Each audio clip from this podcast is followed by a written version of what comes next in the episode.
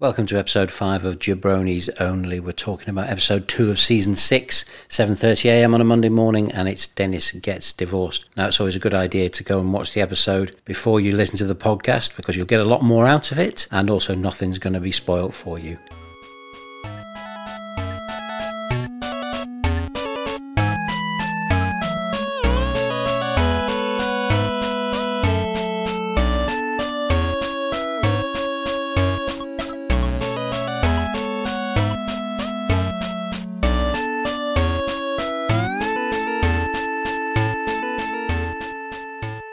We reached episode number five already of Jabronis Only. Joining me on the line is the Mr. Mirth of Mirfield.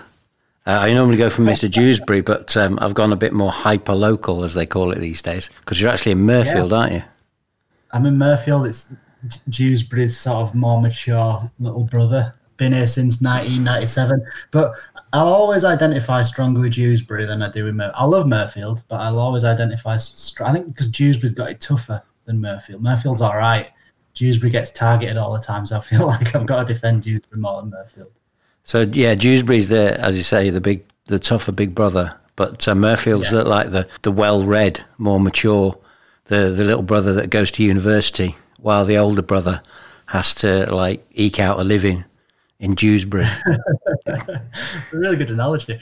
yeah, well, yeah. Have you seen um, the famous film Kes? Yeah, so that's what it's like, isn't it? Judd, his big brother Judd, is like he has to go out and learn a living because because there's no dad in the family, and uh, you know that gives Billy time to be sensitive and bring up hooks. Mirfield is a very sensitive town. Dewsbury's little brother. No, I was just saying with you, it's, it's it's more complicated with you though, isn't it? Like, where do you identify it as being? Oh yeah, yeah. Oh, me being a gypsy, yeah, completely. I'm a I'm of no fixed abode. My yeah, That's unknown. born in Germany to parents that were Scousers who like lived in the next street to each other. They're like completely they're completely the opposite to me. Um, then they travelled travelled around everywhere. They settled in Devon. Uh, my brother and sister settled with them. Um, but I you know went off to uni and then uh, worked in London for 20 years and then came back and now live in Manchester. So I literally have no roots. I know you're a, a Liverpool football fan. Is, is is Liverpool the city or the area that you identify with the most? Yeah, only only because that's as as I say, my mum and dad. That's where they come from, and most of Yeah. like my uncles and aunties are there. That would be home if it was anywhere. But and I lived there from the age about two till about ten. Well, in in Halewood, where the car factory is. That would be if it, home was anywhere. That would be it. Most people are so parochial and are so concerned about where they're from and take such pride in it and like do it to such Yeah. a ridiculous level. I just find it really interesting when I don't have that. I'm free of all uh, that. Yeah, I mean, I agree with you, but I think people have a habit of talking down where they're from, and like that's what draws me towards sticking up for Dewsbury. Like, I hate this trend of like when you in, in newspapers they have like top ten worst places in the UK to live. And and the people from those places seem to revel in it, and I've never really understood that. It seems fashionable to talk talk down where you're from, and I always try to rail against that. Like Dewsbury in particular, like you know, it's had a lot of bad stuff that's happened. And yeah, you can poke a bit of fun fun at it. It gets to the point where it just becomes a, a self fulfilling prophecy. Like the more you t- talk something down, the worse it becomes, and it just becomes like damaged goods. So I feel like we're doing a, an intro to an episode of Who Do You Think You Are? Yeah, exactly. We'll find out that you had some uh, relative who was in the British Army who, who stole a stole a cat and got hung for it in India. Uh, but we are here, as you quite rightly say, we're not here to talk about each other's backgrounds. We're here to talk about It's Always Sunny in Philadelphia. And we're a random episode podcast. And the random number generator, Agent Jack Bauer, chose for us season two, uh, season six, episode two last time, which is Dennis Gets Divorced. Yeah, Dennis gets divorced. I've got my um, intro, uh, my little synopsis that I've copied and pasted into my notes document, and it's quite brief this week. I mean, it's we was we should say that it's technically very loosely the second part of a two-parter. Although, and we'll probably get into this, I did find it was easy enough to watch in isolation. But the synopsis of the episode is: disillusioned, Dennis decides to divorce his wife. Charlie and Frank decide to split up. Dee discovers that Bill is cheating on his wife with her. Yeah, you're right. We we discu- we um, discussed at the end last time when we realised this was the episode whether we should wa- watch the one before. And I can't remember. Is it just the one before where all this happens, where Dee gets off with Bill, and Charlie and I can't believe I'm saying this, but Charlie and Frank get married, and Yeah. um, that, does that all happen in one episode in Get, uh, Mac fights gay marriage? I think two of the three are teed up. I think the the one that isn't quite teed up is Dee and Glenn Ponderosa. In that, I think if in the first, I think it's the first scene. Uh, you know, in fact, it's the second scene where they're in the bar. The setup is that Dee's commentating on the texts that she's receiving, and that's the setup. Because I think again, we'll we'll cover Mac fights gay marriage, I'm sure, in the future. But in that episode, they have the the meeting, which is Dennis, Dee, Glenn, and Maureen, which to all intents and purposes is a double date. That doesn't quite work out. Obviously, Maureen and Dennis get together, and Frank and Charlie get together. And again, we'll, we'll get into that episode hopefully soon. Then, yeah, the one that doesn't get teed up, if I'm right, is um, Dee and Glenn, which does get teed up very quickly at the start of this episode. This is 7.30 on a Monday morning and first aired on the 23rd of September 2010, so it's 10 years old this episode now. Wow. But again, it's uh, it's one of those where the time isn't just a random time. 7.30 on a Monday morning is crucial because it's Monday morning and Dennis is just going to work. Yeah. Normally he might not be going to work, you know, but he's clearly wants to go to work as early as possible. That took me aback a little bit when I first saw this episode and, and when I've just watched it again. That you don't see that work ethic so much from Yeah. responsibilities. But I suppose it's anything but spending time with Maureen. So it's like I, I- don't know whether he genuinely does like want to be at work or he just wants to be anywhere but uh, with his wife. It's uh, it's the latter pretty significantly. But yeah, so we have the setup of he's married Maureen. Brilliant, like kind of side plot to that is that Frank and Charlie have got married, and it must have actually, from a you know from a writer's point of view, from a character's point of view, because of the way they spend their lives together, it's not that much of a leap really. no, no, they're very much a married couple in everything but name, aren't they? In the way that they spend time with one another. Yeah, and it works so well. So therefore, the you know even though you remember the first time you saw it, you sort of thought it's hilarious. It works really well because they work really well as a as a married couple, and, and the fact that they're married just ramps the kind of tension in their relationship just a little bit more, and just enough to make it funny. Yeah, definitely. And I mean, again, I, it's so tempting to start to talk about that, the journey that they go on to decide to get married. But the other thing that we haven't mentioned that gets teed up, and it's not quite as significant, but it's that Mac has been kicked out of the house as a result of a Maureen getting married. Yeah, and it, after the the first scene, which is uh, Dennis and Maureen, Dennis going off to work and realizing what a mistake he's made. Essentially, that's the cold open, and then the first scene in the bar is uh, what we call in in writers speak of laying pipe. So they don't do it a lot in It's Always Sunny in Philadelphia, and we've discussed before how they quite often ignore it in terms of like scene setting. And but this Yeah. one that, that scene tells you absolutely everything you need to know. Because first of all, which is hilarious, Frank and Charlie come in arguing with each other. It's hilarious in itself. Then, um, oh no, it's Dee comes in first, doesn't it? She's trying to get their attention because about the car, and no one cares, obviously. Oh yeah, yeah, yeah. Yeah, yeah. And then Frank and Charlie come in and they're arguing. And then we haven't seen Mac and they just camera just pans and he's washing himself in the sink. so it sets up exactly where everybody is in their, their journey of these relationships. Yeah, definitely. And it's a, it's again, we'll get into it. But it's, it's a milestone episode in many ways because it's the start of Glenn Ponderosa's demise. So You mean Bill Ponderosa? Bill Ponderosa, why am I calling him Glenn Ponderosa? You're thinking of Glenn Ponder, the uh, uh, Alan Partridge's uh, bandmaster. I'll say that. I'll say that bit again, and you can edit it. That's fine, don't worry. This is the start. This this episode is the start of Bill Ponderosa's demise because earlier in the series it's a little bit more pronounced, but we see Rickety Cricket, who's introduced to us as a man of the church, and he's introduced to Dee, and then you know it's a, it's a longer arc and it's a more gradual arc of his sort of destruction. First becoming homeless and then just like destroying himself further or being destroyed by the gang. But with Bill Ponderosa, it happens fairly suddenly. And the other sort of demise as well is, is Maureen's as well. So obviously she develops in, in later episodes to becoming part cat, sort of reaches a crescendo with the Bird episode, uh, The Trial of the Century. And then it's also um, Uncle Jack's debut episode. Yes, and that is, a, as you say, that's a real a milestone. And I wondered when I was watching it if it is. You reckon this is his first appearance? I think so. I mean, you know, so when you've watched so many of the episodes, that's one thing you often struggle with is, is Yeah. you're so used to all these characters and placing them in, in the context of the wider series. But it's, it is a relatively early episode in the series, and Charlie introduces him to Dennis and Mac, and he's framed up quite comprehensively. Whereas in other episodes, he just sort of appears. Yeah, and he's so he's one of my favourite characters. And, and, I mean, let's get into the character callouts now because that's uh, yeah. that's a guy called Andrew Friedman, and he's so good. Jack Kelly, um, Uncle Jack. You know, his character flaw being just something ridiculous that he's got a thing about his hands being tiny.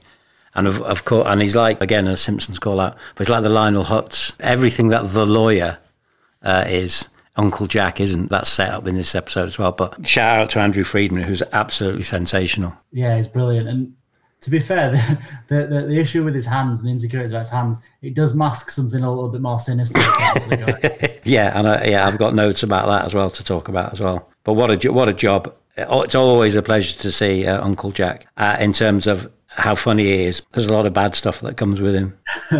yeah, because uh, obviously, with the, with the, scene that Uncle Jack's introduced, the first thing that he says is, "Oh, great to hear from you. I hardly hear from you anymore these days."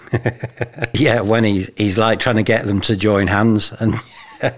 Charlie's shoving him away. Yeah, so you like you know straight away something's not right here. He's got a good uh, a good IMDb page. I mean, le- recently he's been in Glow. Have you ever seen Glow? Yes, I have. I enjoyed Glow. Yeah, I've not seen it, so it's like on my I must watch that very soon list. Yeah, it's on. Uh, I watched it a few years ago. Actually, I, I, I, don't know if I've seen the second or third. I don't know how many seasons there've been. I've certainly seen the first one. I really enjoyed it. Yeah, Lynn Shelton, who's the main writer and director of it, um, died recently. Oh, really? Yeah, because Marc Maron, you know, Marc Maron's got one of the biggest podcasts in the world, and to stand up, yeah. went to see him last year. I really like his uh, his podcast because he's in it, and he recently uh, been in a relationship with Lynn Shelton, so it was, it was all quite quite hideous, really. Um, so yeah. uh, R.I.P. Shout out to uh, to Lynn Shelton. Um, Andrew Friedman got a role in um, Live Free or Die Hard, which. Uh, I presume, I'm just presuming it's a terrible film, but also has got a role in Be- Better Call Saul, and he's got a, a, a uh, role in our um, sidebar favourite, New Girl. Yeah, I'm just reading. I'm, I'm looking at the same page as you, and yeah, he's, he's I, I, don't remember seeing him. I, I, must not have seen that episode. I've certainly seen him uh, in Better Call Saul, but I haven't seen him in New Girl.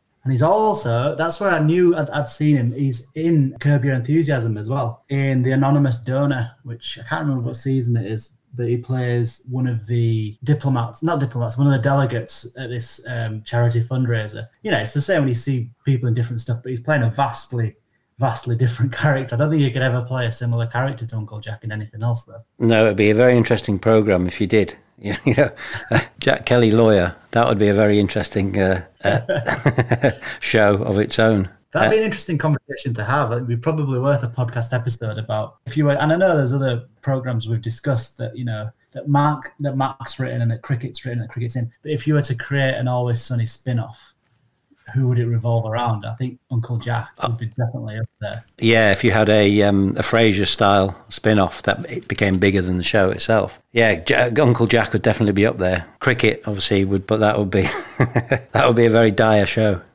Yeah, depending on what what stage of the arc they decided to uh, start the show. yeah, true. Well, it could be like a prequel, couldn't it? Oh yeah, yeah. Good point. Yeah, Matthew Mara, and I just love it when because you know the arc so well um, with cricket. I love seeing those early episodes when he's so clean cut and he's. Yeah. it's good because you just feel so bad for what's coming. I love seeing him in those early episodes. Yes, the one I think it's what the the, the gang exploits a miracle. yes, they're to bless the miracle. um, so other character call outs. Obviously, we've got the Ponderosa siblings.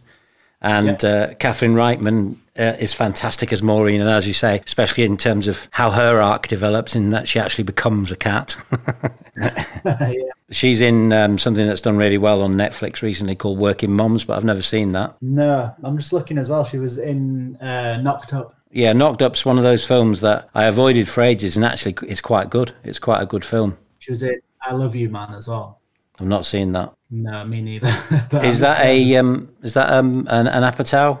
I think it might be. Is it? No, I don't think it is. But she is so good in this in terms of. To be fair, she doesn't actually have a lot to do, but what she does, she does really, really well in this episode. Yeah, I mean, they take her in a different direction, obviously later in later in the series, but she's got a sort of like sort of possessive bunny boiler um, character. Like my wife has a theory about the character and that is that she had this plan all along to marry Dennis and to, to get his money because of if you remember they obviously went to school together. She may know that obviously with Frank in the Frank in the picture, the amount of money that's swimming around. And and Sophie's theory is that she married Dennis with the long term goal of divorcing him and getting his money. I like that. Interesting theory. It's obviously not presented that way in the show. It's presented in the way that in the episode. Sorry, it's presented in the way that like Dennis just destroy, destroys the marriage. and uh, and then last, of course, the the other big star of this show is Lance Barber as Bill Ponderosa. And again, Bill Ponderosa has such a great story arc because he's such a loser. I think you texted me a couple of years ago and said Pondy's is such a great guy, or you know, Pondy's we love, we all love Pondy. Whenever he appears in the future, he's also such a loser, but um, they always, they love hanging around because they just don't get what he actually is. No, and you know, again, that was something that took me aback in this episode watching it. It's just how normal he is. But he, they take him into a really dark place with Frank, don't they? Yeah, yeah, they really do. In the, yeah, in his arc. And but in in this episode, they they turn the dial on him as well because he's saying to you know, have some consideration. I've lost my kids and stuff like that. And then when Dee got got the car, is actually she thinks the woman who turns up is his wife, but it's not. It's his mistress. So he's got Dee, yeah. he, and he's got a mistress, and he's trying to kidnap the kids.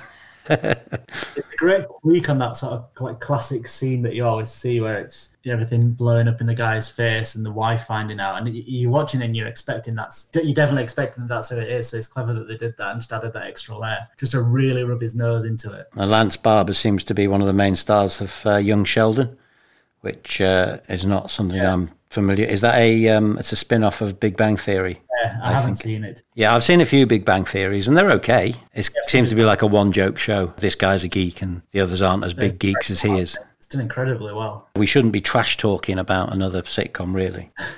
so the only other characters, um, obviously the lawyer. It's great to see the lawyer again, and uh, he does uh, another great job in this in this episode, appearing right at the end to sort everything out um, as is his wont. It's great that they do that with him because obviously he plays this sort of almost like a one dimensional role. And that's obviously not a slur on, on him as an actor or a slur on the character, but he's there to play a very definite role, which is to be exploited and taken advantage of by the gang. And this is the first time that, you know, he turns the table. The way they set it up is that like Mac called him in the middle of the night drunk. yeah. thinking of divorcing Maureen. So yeah, I, I, think it's a brilliant way of setting it up. But yeah. I just think it's really interesting to see him to play that role. Sort of taking the punishment, he's doling out the punishment. Played by the brilliant Brian Unger, as we discussed last week when we got delved into his career a little bit more. Then there is Bill's wife and his kids, and of course the dancers as well. Uh, but nobody else has anything kind of significant to do in the show that no. deserves a call out, I don't think. I think Bill's wife does quite well, like with the little bit that she has, and like again, Sophie made a comment that again, this probably might be a nitpick, but with the casting of Bill's wife, Sophie's immediate com- comment was, "Oh, she's so, she's way too good for him. She's way out of his league." yeah, but I think you need that, don't you? I think if yeah if Bill's wife turns up and she's as bad as he is, yeah, um, true. It's another kind of part of chipping away at Bill, isn't it? Yeah, he's had it so good. Yeah, and the only disappointing um, part of the lawyer turning up, of course, is that Charlie and the lawyer don't go tit for tat, but it's um, that is rescued by the fact that it's Uncle Jack who goes tit for tat. I get get into that in a, in a little bit. So in terms of scenes, there's uh, there's a lot of mini scenes because there aren't that many scenes or setups here, but there are a lot of mini scenes within scenes that make it all flow along. Just as a mini scene, a, little scene when they're in the pole dancing club, the motorcycle dance. When I love that, I absolutely love that. I just love the opening shot that there's just the, them guys, those guys sat around the table, and like obviously at this point Dennis is texting, but the rest of them they're just like letting loose and dancing while sat down at the table. Yeah, and we've dis- we've discussed the first scene how great Maureen and Dennis are together, like together, but ultimately apart. That is a great scene. I haven't got in my top three, but it's very close. As as you said before, when we first meet Uncle Jack, a because it's the first time we ever meet him. Uh, B because it's such a great scene, and I don't know if you do you go on YouTube and watch the um, the bloopers. Yeah, I know exactly yeah. the ones that you're talking about. Yeah, so there is uh, there's quite a few bloopers from that scene where he's introducing them for the first time. It's such a great scene, and you know that scene turns on it absolutely turns on the moment when they mention the is it the elephant drawings and uh, yeah. and, and Frank gets just a little bit emotional and admits that they're actually quite good and they uh, and they actually come back round and realise that they you know they're actually good together. But and you know and also you could come out of that scene that Jack thinking that Jack actually is quite a good a lawyer because he solves the problem by annulling the marriage. That's one of the things I took from that scene is that you know looking at in the context of having seen Uncle Jack in a lot more episodes, he does seem like a reasonably competent lawyer. You know, he gets them an annulment, he delivers what they want. Yeah, and that's the first time we ever see him. So you could think he's a bit weird, but actually he's a decent lawyer. But it's also it's so so well set up that he's a terrible lawyer because he's so badly dressed. that kind of shit brown jacket and like kind of awful tie. He's also as well like you mentioned the dress, and you know Charlie dresses like we mentioned in a previous episode about Charlie's sort of lawyer outfit, and it's almost like a, an origin story. You know, despite like Charlie's unease around Uncle Jack, it's clearly one of the reasons that Charlie is so interested in, in being a lawyer himself. Yeah, yeah, yeah, totally. The three scenes that I've got, and obviously you can call out more yourself. Uh, number one, the boys are back in town. Now, this scene, which is when Dennis has, has realised he's got to do something about it, but what he does about it is go off with Mac and get drunk, and they come back to the flat. But this scene has it, as written here, it's got everything. You've got the them dancing, you've got drunk De- Dennis, you've got Maureen's fury, you've got the craft studio being introduced, you've got the, the, the mention of fear and Marky Mark, and you've got Dennis just suddenly shouting divorce. so this scene, it might not be the best, but it does a great job. Yeah, absolutely. And I think one of the other good things about this scene, one of the other good lines from this scene, it's just the way that he addresses the dead tooth. He sort of tries to talk around it a little bit. It's the dead. I'm going to say it. You've got a dead tooth. You realise that, don't you? And the Marky Mark thing I really like because it's another thing about the gang that they have this such like respect for any kind of celebrity at all.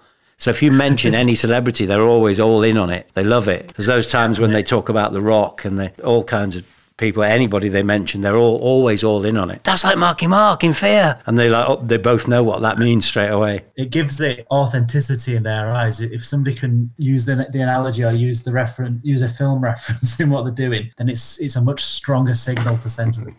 So number two in the scenes that I've chosen is that um, that second scene that I talked about before because it lays all the pipe, but it does it in such a great way because you have Dee, um, you know, trying to get them to be interested in in her. You have Charlie and Frank arguing like a married couple and doing it so well. One of the baselines and one of the, the real like rudimentary parts of Charlie's character is he is so nice and so daft, but he can get from naught to like a million in terms of fury straight away he just like spends so much time being furious. Yeah, and he, but he goes through everything, doesn't it? Because uh, at, the, at the very start of that scene, the setup is that talking about the papers that Frank had him signed. He said, "Oh, you know, I thought it was a phone bill." yeah.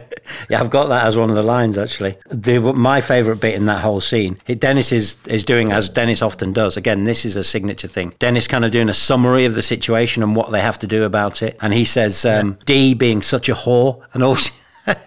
and she because they've not listened to her and she's got a car that's what his mind is interpreted and the, the look she gives him in the background as if like what have i said my favorite scene i think is as i said before is the last scene with Uncle Jack and the lawyer, and it's just because of the sheer reverence and like Uncle Jack is a child is like a child when he realizes he's met his match. You know, he's not even overawed. He's just like he's like the opposite, He's like a kid meeting his hero. He parrots back everything he says because he's so much in awe, and and the way and it works so well because the lawyer like follows it. He doesn't like rail against it. He, you know, he even says when he says, "Can you put your hands over mine?" He's like quite willing to do it, and that makes it so much better. It's, yeah, definitely. Is that scene as well where, like you say, he's met his match. It appears at first that uh, Dennis and Mac have got their guy. They've got their lawyer that's going to stand up to the lawyer, and he says, and again, I, I don't know if this is sort of worthy of a line in its own, but he just Uncle Jack says, "Hold on, fellas," and he just sort of steps forward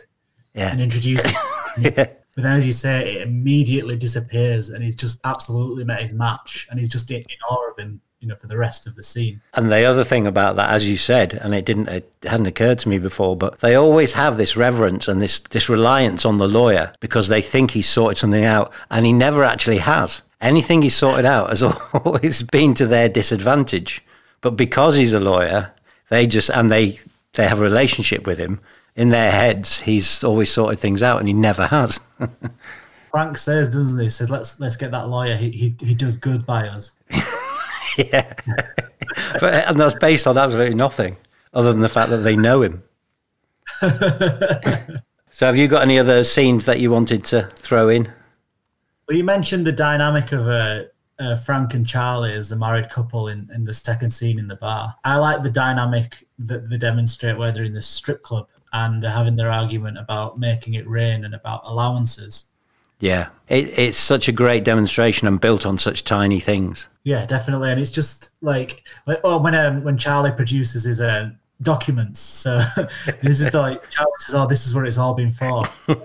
yeah, there's a shred of hope that they can. They're, they're, at the strip club, and it's almost like a couple's retreat to try and reconcile and and find why they got married in the first place. Then obviously it backfires. If you just break that down, it's like two heterosexual men married to one another at a heterosexual strip club trying to get a couple's dance. when you break it down, that's exactly what it is. And yeah, I, I had that written down about him producing the document as well. some reason he's looking really weird. He's got his like he's wearing his jacket like a cape, and he's got like his money in the purse, and he brings really slowly brings it out and gives Charlie like one dollar like an allowance. One thing I like about when they go to the strip club is that there's never sort of any like preparation or they never get dressed up to go on a night out. The, the way they set up going to the strip club is like, oh, you're going to throw me a bachelor party, Mark. Let's go now. And then they're there and they're just there in the clothes that they're wearing. There's no pretense. There's no, they've got no sort of long term plan or designs. They're just like, we're going to the strip club as we are. You're right. There's another great part in that, which is where Dennis is texting Maureen. And because Dennis is a last word freak, he can't yeah he can't understand it and of course the great thing is of course the other three are not interested no and yeah as i said when when the, the opening scene of them in the, the strip club is those three having the time of their life and dennis with his head in the phone it's, it's like a reverse of, of the first scene Oh, the second scene rather, where Dee's on the phone and being ignored. So it's Dennis getting the same treatment. Indeedy. So I th- I think I'm gonna I'm gonna stick with Uncle Jack meets the lawyer as the standout scene. I'll agree with you there, and I'll add one aspect to that scene that I think is worthy of mentioning, and it's towards the end where the uh, outcome of the case is revealed, and Dennis has to pay is it ninety thousand dollars of a debt plus alimony. Maureen and the lawyer hug in celebration, and, and Uncle Jack joins in. and I, yeah, you're right. I I noticed that, and and as I say, that thing where the lawyer is so in control of it, he doesn't even care. You know, he, he lets he let he lets Uncle Frank. He does he doesn't really Uncle Frank. Sorry, Uncle Jack. He doesn't really um, mind that he joins in the hug either. He knows how humiliating it is for Dennis and Matt. they approach this situation with like, we've got our lawyer, we've got our guy to stand up to your guy, and the lawyer knows how embarrassing their guy has been, and I think he's reveling in how embarrassing it's been for them. So we have a clear winner. So, in terms of lines, my two reserves are uh, when they go to, uh, it's not that great a line, but just the way he says it, like everything's okay, and it's clearly not. But when they go to Bill Ponderosa's house and he grabs the kids, they arrive and he goes, Ponderosa's Ponderosa. yeah, that's a good one. Good one to hold in reserve. yeah. And again, Bill Ponderosa time, when she comes in and she's like really fed up with him and he's eating pizza in her dressing gown and he goes, Want to have sex? that is clearly the, the worst thing that could happen for either of them by this stage. But he doesn't know what else to say. Yeah, and this is what I was saying earlier, or I meant to say earlier, is that with um, cricket's destruction, it's almost instant. Sorry, no, it, the opposite. Sorry, it's it's over the course of a few seasons, over, over a, you know over a few episodes, and each time you see him, he's sort of regressed or whatever the right word is, a little more. Whereas with Bill, the moment he moves in to the flat with Dee, he's sat in a dressing gown with his legs spread. it's yeah. almost like an instant. It's obviously a running theme that anybody that the gang comes into contact with that they manage to engage with over a, a, decent period of time, they absolutely destroy. The weightlifting one, where they get um, Tiny to eat a shit sandwich. the ultimate version of that, isn't it? But they do that, if you look, they do that with every character. So if somebody meets them in passing or controls their engagement with the gang, like the lawyer, for example, the lawyer controls when he sees the gang. If the character loses that control and the gang gains the control of the situation, they ruin that person's life. and a, there's a physical aspect to it because if you don't come out of your environment, they can kind of have an effect on you, but you can still hold on. I'm thinking here about the high school principal because they don't yeah. quite ruin his life. He doesn't come to the bar or anything. And and the kid who's the juggalo, I love that episode, and I love that kid. Uh, by the way, I hope that comes up soon. But yeah, they he he kind of walks away unscathed as well. um, so the lines that I have to choose from as best lines, and as I say, as we always say, you can chuck your own in. And you've already mentioned number one first. You told me it was the phone bill, dude. Of course, I signed it. oh, that's brilliant. I just love, I just love that because, as you say, that scene has a bit of everything and it has the sort of range of emotions from Charlie and him, him, being able to turn it up a notch when he's angry. But at the very bedrock of it, at the very foundation, is that sort of innocent naivety that he just trusts everybody around him. It's not just stupidity, it's that he'll willingly sign something that's put in front of him. The ultimate kind of version of that is that he got married to Frank. It's you know he will he's even prepared to do that because he thinks that's the right thing to do in his innocence. Yeah, it's a brilliant line. One of my favourite lines. I mean, to probably say it's of the entire series might be pushing it, but definitely up there with my favourite favourite Charlie lines certainly. Uh, the second I have is from the um, the the boys are back in town scene when he's describing Maureen to uh, and the craft studio. Uh, Dennis to, to Mac says she makes terrible sweatshirts out of cats or puts cats in sweatshirts. I don't know. and you you do get to see those sweatshirts, don't you, in the next episode? I think. Yeah, well, that's laying the groundwork for Maureen's own little arc, isn't it? And hers, you know, you don't get to see. I suppose, well, in South, say you don't get to see it as much, but you do get an entire episode dedicated to it, don't you, with making Dennis Reynolds a murderer? Yes, and that's one of the special, almost a you know standalone episode, but it's so well done. That that that line and and just putting the, I mean, they probably didn't think it at the time, like having Maureen have this. Um, craft studio and having Dennis knit the cat reference. I'm sure at the time they didn't think, let's run with this and see where we can take it. It did lay the groundwork for something that'd be a really funny aspect in episodes to come. Yeah, no, you can see that as a uh, a writers' uh, meeting. Somebody throwing that one in. What if Maureen actually becomes a cat? I'm, like, I'm sure there were some dissenting voices, but they definitely went. They definitely went with it. Yeah. The third one I have was, um, and it refers overtly to Uncle Jack being a paedophile because he because when Dee comes in and mentions the kids, he says, "Are the kids confined in any way, like in a crawl space or a backyard bunker?" And it's just a throwaway yeah. line, but it's li- literally put there so that you know that if you think he's a bit creepy, then it's just a confirmation that he is. He asks it in such a sincere way. He asks it in a way where he's genuinely trying to help and provide assistance. yeah, and as if it's uh, pertinent to the case as well. then doesn't he add on to the line that "Have you touched them yet?" yeah. I know it's awful, absolutely awful, but so well done. It's a hard, in many ways, he's a difficult character to like. Yes, I agree with everything you've said that he's an outstanding like character on the periphery. But if you break down who he is and what he is, it does make him quite difficult to like. you could dislike him lot more. I do wonder whether they will ever explore that, whether they will ever decide to take the risk of exploring that theme in a little bit more depth. I, mean, I don't want to go into too much detail talking about it, to be honest, but it'll be interesting to see, as I say, if they do explore that more, that darker side of it. Yeah, as you say, that would be quite an episode. Uncle Jack's come up and saw Uncle Jack goes to prison or whatever, but uh, would be sensational. Do you have any other lines you want to throw back at me? Yeah, I was just going to say though, that with Uncle Jack, another time where they visit that is Gun Fever Too, still hot. Um, Uncle Jack's with Frank, where they do they go into the news studio, and Frank's there to talk about guns, about gun ownership. But then Uncle Jack takes with him some t- tasteful pictures of children. and yeah, and again, it's just like double awful because all Frank's trying to do is sell more guns. yeah. Yeah my other lines. So I'm 100% with you on the ones that you've mentioned, but the ones that I pulled out just as sort of honourable mentions. One in the very first scene uh, where Dennis is slowly acclimatizing to life as a married man, and he's very worried about Maureen rooting through his stuff, and he says, "Don't go into those drawers." And Maureen goes, "Why? What's in those drawers?" And he goes, "My sex tapes." yeah, yeah. And before that, he says, "I haven't had time to do a full pass yet." so yeah, I really enjoyed that line. Um, I also enjoyed the uh, line from Maureen as well, where she says, "I don't drink. I think I don't. I kind of think I don't like drunk people. I think it makes people look ugly." yeah. Well, you're in the wrong. Pl- you're in the wrong marriage there, love. And then I had, um, and I, again, I mean, I feel like we're saying this every week. Oh, we may just be on a really good run of quotable episodes, but there are lots of good lines in this. It's a callback to what you mentioned about uh, Frank and Charlie playing the married, quarreling married couple so well. And they're screaming about washing the dishes. And Frank shouts, Nobody washes the dishes. We eat the food off the table, and you know it. and, and again, that's a little insight that uh, one of those things that you totally expect. You would expect that to yeah. uh, to come out, and so you don't even flinch at that. Dee's got lots of great lines like "You're gonna jam the car in my face." I also have two small ones just to add on. I mean, we've spoken about Uncle Jack quite a lot, but that scene that we mentioned, which we've decided is our favorite scene from the episode, where he says to the lawyer, "You could be a hand model. You've got the goods."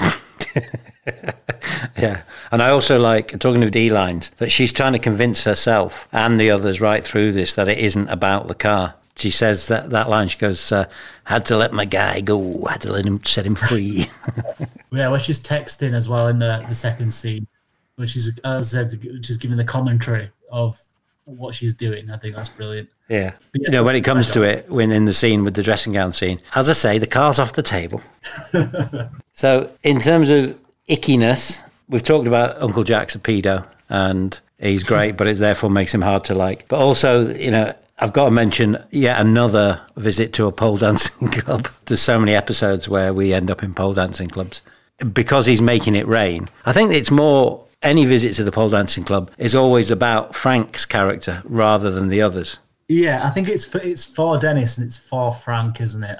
I think probably mostly for Frank, but Charlie and Mac, I think, just go because they just want to hang out with the gang and like they just they dance and they're doing the motorbike dance on the table. I think got zero interest. yeah, and in terms of nits, you've mentioned yeah casting of Bill's wife. Maybe something else could have been done with her character or I agree with what you said about the fact that she does seem a bit out of his league. It helps to frame up who Bill is and what he's become. Did you have any other nits to pick? Um, I had one at icky bit, which I think we've already mentioned, which was Bill in his underpants on the sofa. but as you said, you know, it's so key to like the immediate descent into hellishness yeah. that that coming into contact with any of the gang does to you. But in terms of other nitpicks, I'll be honest with you. Like you mentioned it as one of your favorite parts, and, and it is a good part in terms of what we, the point we made about the movie references. But fear and Marky Mark. This is just down to me. Like I'm not a very well versed p- person with with classic films. I'd have to look that one up. Yeah, I, I would I didn't know that either. That reference, like I said, that just immediate reverence for something somebody's done in a film that makes it even better. The fact that I didn't know that reference. But that was it. I didn't have any other nits to pick beyond that one.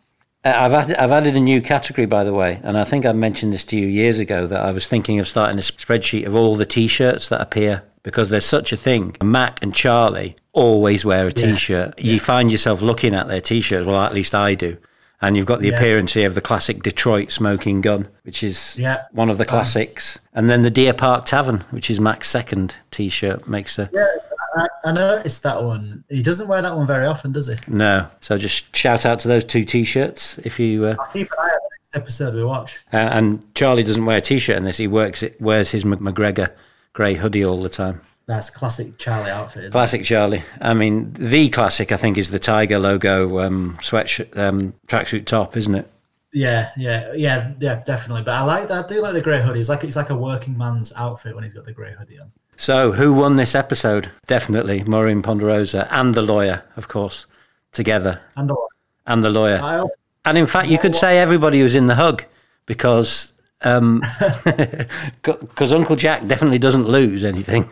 no, he doesn't. He gets what he wants, which is reunited with his nephew, and he gets you know the the photograph with his new hero as well. So he does quite well out of it. Yeah, get a photo for the website. After the pictures as well, and the fact that Mac has to take the photo. yeah, exactly. The ultimate, the ultimate ignominy. I was going to say it's not so much a winner or a loser, but I love. At first, when I when I watched it, I thought, oh, they, they don't really resolve things between Dennis and Bill. But obviously, on reflection and, and having watched episodes I've watched since, it's great how open ended they leave it. It's as I say, it's unresolved, and Bill obviously comes back again and again and again. Yeah. The fact that Maureen wins the episode that becomes a theme with Dennis at various stages trying to get out of paying his alimony to Maureen. Yeah, and I'd actually just to go back. There's one. It's not a nit, but one. The only other thing that I um, and it's kind of come up a bit. The only other thing that I considered with this is whether Frank and Charlie could have been married for like the whole of this season or for much longer. Yeah, yeah. It's sad that it came came to an end so quickly. As we mentioned, it is funny seeing how competent Uncle Jack is as a lawyer. But I think there's definitely some potential there. And although you know, having said that, we haven't reviewed the first episode yet. But yeah, I'm certainly with you there. They could have definitely carried that on throughout the first season, just explored the possibilities of that. And in terms of who won, I'll throw another um, uh, a curveball at you. Maybe Dennis won because he wanted to get divorced and he did. Yeah, yeah, so, yeah, he did. That's, and Mac, because Mac, Mac, I think Mac as well, because Mac gets what he wants, which is, you know he gets back in the apartment with Dennis, and he doesn't have anything to pay either. Yeah, yeah, true. And Charlie and Frank get what they want. So really, I mean, I'd have some contention with saying that Dennis won because he does get what he wants, but he also gets saddled with yeah ninety thousand dollars of debt and alimony payments, which, as I say, comes up again. Yes, as in upcoming ep- in, in episodes in the future. But you know, beyond that, every, everybody pretty much gets what they want. Apart from Dee, because all Dee wants is the car, and she doesn't get the car. Yeah, true. so true, but that's you know, that's a running joke that you know, the, the, thing with Dee and, and the cars. The, the, she's always been robbed of her of her cars, isn't she? So. You're right. It's a good um, it's a good point that uh, they don't just leave that kind of the fact that he's got to pay alimony and stuff and just leave it unresolved. They do, um, you know, build a season or part of the season around that. So it's good. Yeah, and the, just the way they set it up with Bill, just I, I can't p- pinpoint when we next see Bill, but he has diminished considerably from the last time we saw him. Yeah. Do you have anything else to say? No, no. another good episode. Really enjoyed it. Um, lots of quotable lines, as I say. I like the storyline.